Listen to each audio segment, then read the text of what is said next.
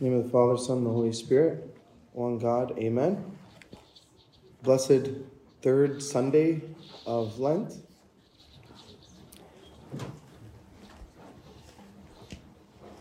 As we read this gospel today, it's one of, I think, those stories that we all know, we all hear from a very young age, and we actually fall in love with it.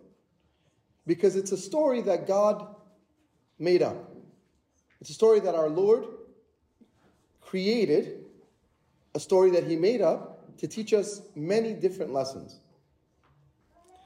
And when we look at the story, we think of a story of this person, this son, who leaves, repents, returns, huge party, and it's it gives us a lot of hope and excitement because we relate to this younger brother. But today we're going to talk about something different. And I'm a little biased because in the story there's two brothers there's a younger brother and an older brother. And I personally am an older brother. So I figured let me focus on the older brother. And the idea was to look at this and see what lessons are we trying to see? What, what is our Lord teaching us from the perspective of the older brother? So, as I was doing this, I was looking into the different brothers in, in the uh, Bible, and I found something very interesting. We see many pairs of brothers, but it's always the case that the older brother is very negative, is portrayed very badly. So it didn't go as I planned. When we look at Cain and Abel, Cain was older. We know how that story ended up. When we look at Esau and Jacob, as we're studying in the book of Genesis on Thursday, we just read last week, and we saw how that story ended up. Also, Esau was older. We even look at the stories of not just one older brother, but a group of older brothers with their younger brother Joseph. And we also see how that story ended up. So we kind of see that many times when there's two siblings or even more, the older brother is more on the, on, on the negative. But there's lessons to be learned here. When we look at this story and we look at the prodigal son, the younger brother, we see a story of awareness and self examination, where when he left his father, when he hit rock bottom, it says he came to himself and returned. And it's an exciting moment. We also see the, light, the, the act of repentance the story of repentance and change. And then we also see the story of mercy in the father. But the older brother has the same three, but it's the lack of those three. So the first thing we'll talk about is the lack of awareness. This older brother lacked awareness, he lacked self examination.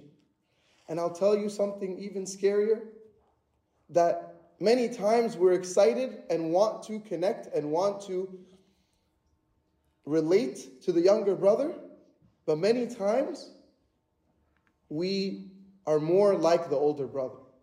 The older brother is the type of person that comes to church, that is in church. He's here.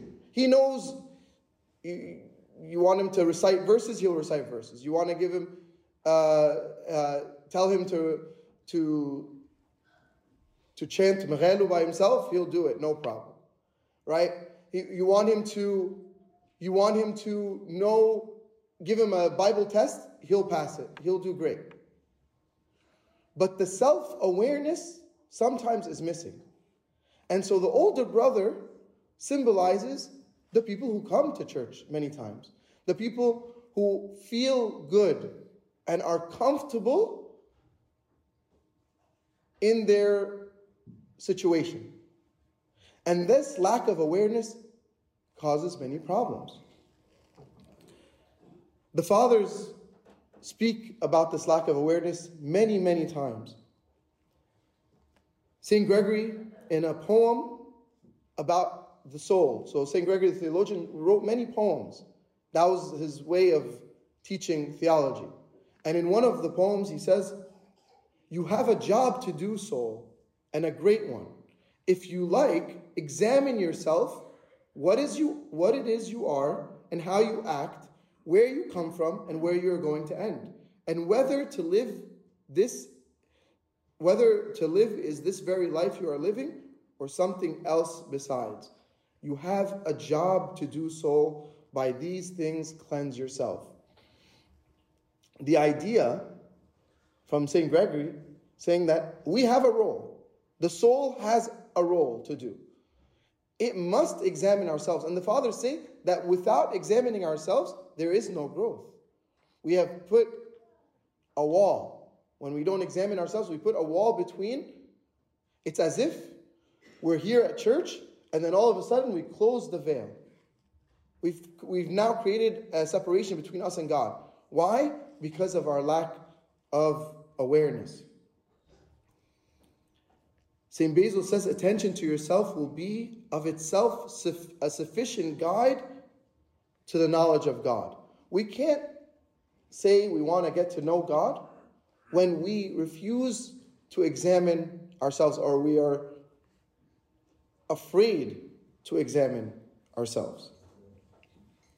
So, realizing our sin allows us to realize what we need to change. The problem with this, uh, with uh, with awareness, is sometimes we feel we look fine, we dress nicely, we serve a lot, we come and we're willing to do anything. We know the right things to do, we know the right things to say, but inside is needs change. Inside needs dirty. And which character or characters does this remind us of in, in the Bible? The Pharisees. And you know what's interesting is this these parables, this was a part of a, a group of parables that our Lord was speaking to. And who was he speaking to? He was speaking to, of course, his disciples, of course, people who followed him, but the Pharisees were there. And so he was pointing at the Pharisees as he was speaking. And he's looking at them. And he's speaking. And he's saying, Pharisees, you're unaware. Yeah, you know all the laws. You have them memorized.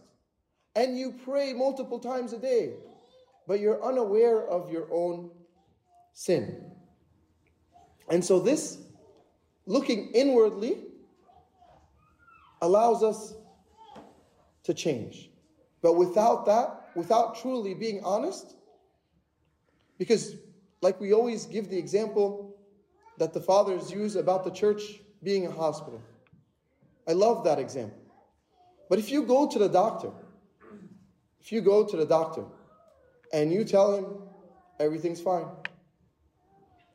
the doctor's going to say, okay, great. You just made my life very easy. I'll see you. Bye.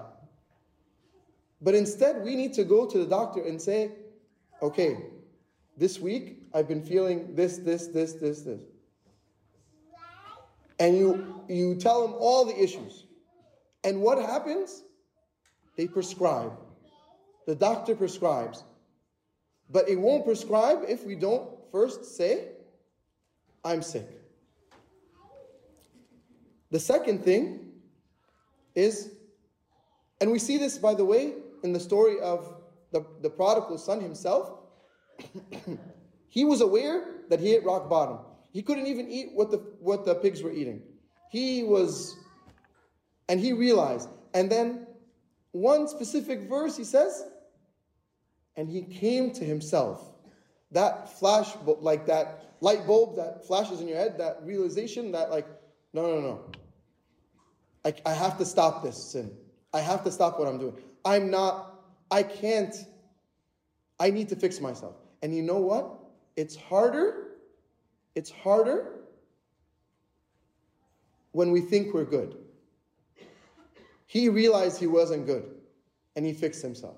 It's harder when we are serving. It's harder when we are coming to church every Sunday. It's harder. It's, it's, it's harder when we, when we can memorize things. It's harder. And so this is where we need to focus. Next is the, the lack of repentance. It wasn't enough. It wasn't enough to realize, but he returned. He went back. The prodigal son didn't just come to himself and just stay quiet. No, he returned. He turned back and started heading back to his father. And he started thinking about what am I going to say? I'm going to say, like, he has so many servants. I'm going to be like them. I'm going to do this, this, this. And this is us when we go and plan after we repent, after we sit with ourselves and we realize and we, we repent. We start thinking about confession and, and, all, and what we're going to confess and all these things. But the brother lacked repentance. He was there. He was in the church. He was there. He was in the house. He never left. We would see him and say, Oh, he's such a good guy.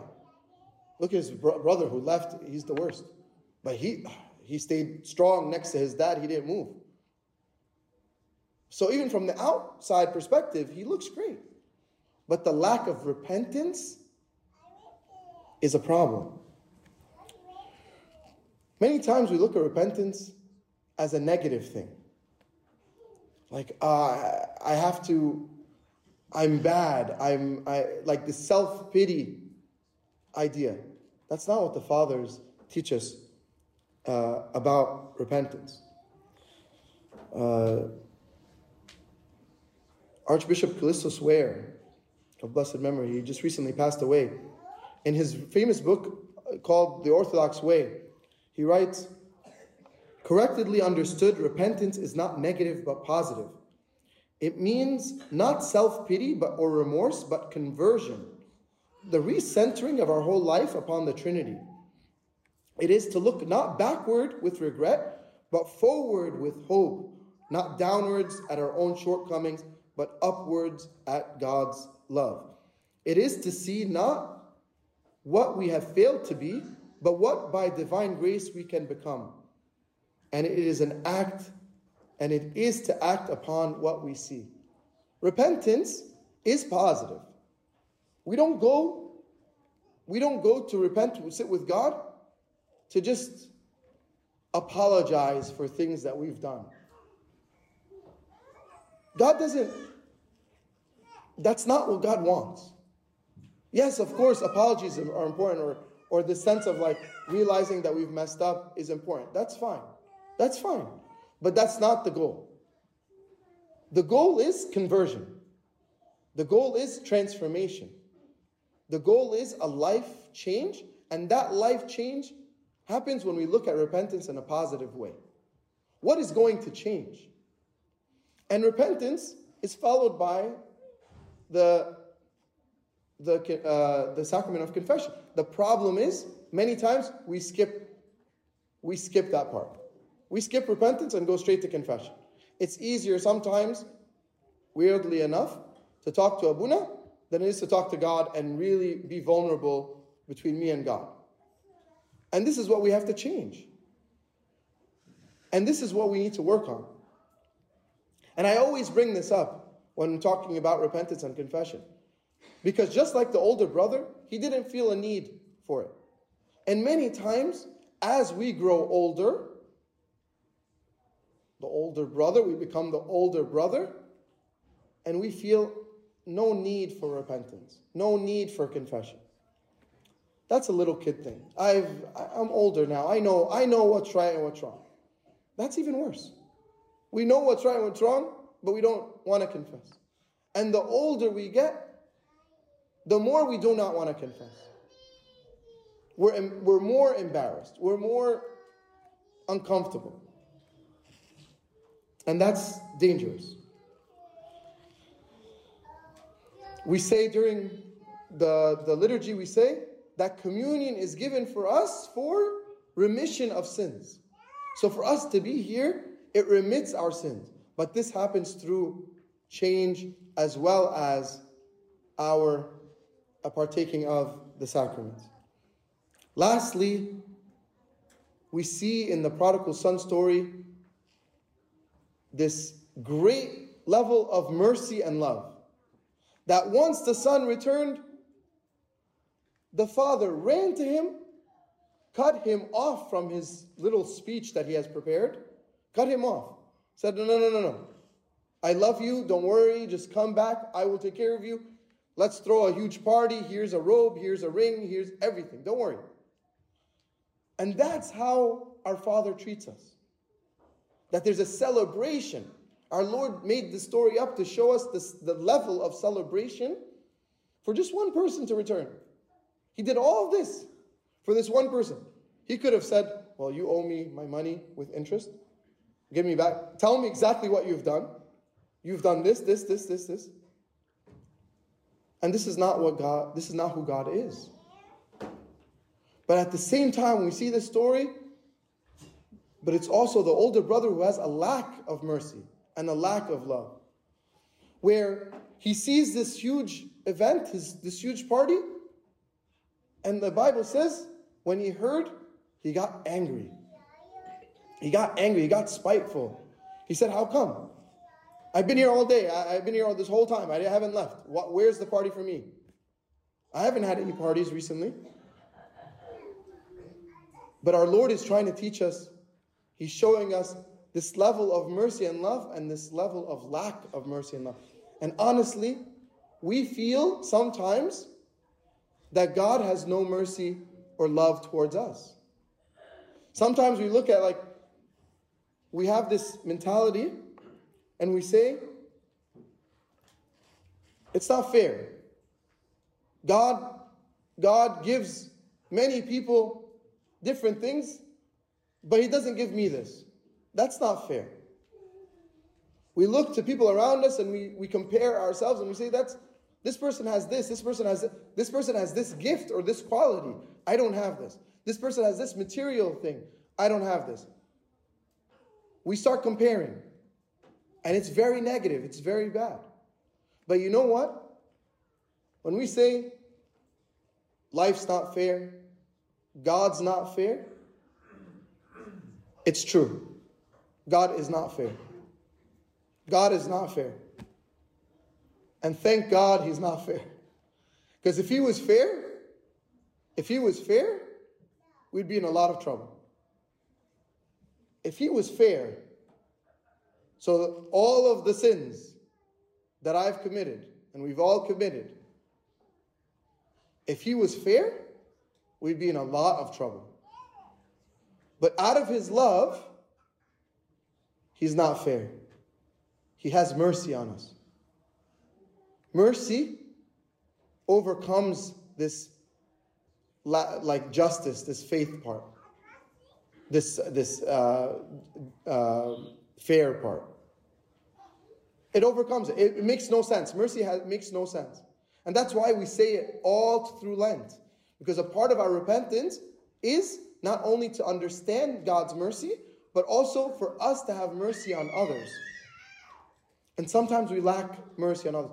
We cry to God in the liturgy, we say this about 10,000 times Lord, have mercy.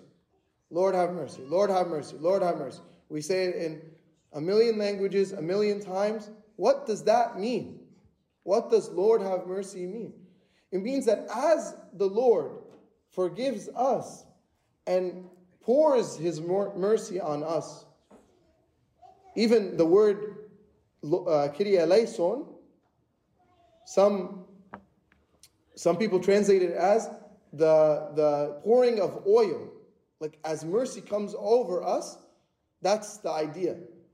And so we ask for mercy in like an abundance. Lord, have mercy on us, a sinner.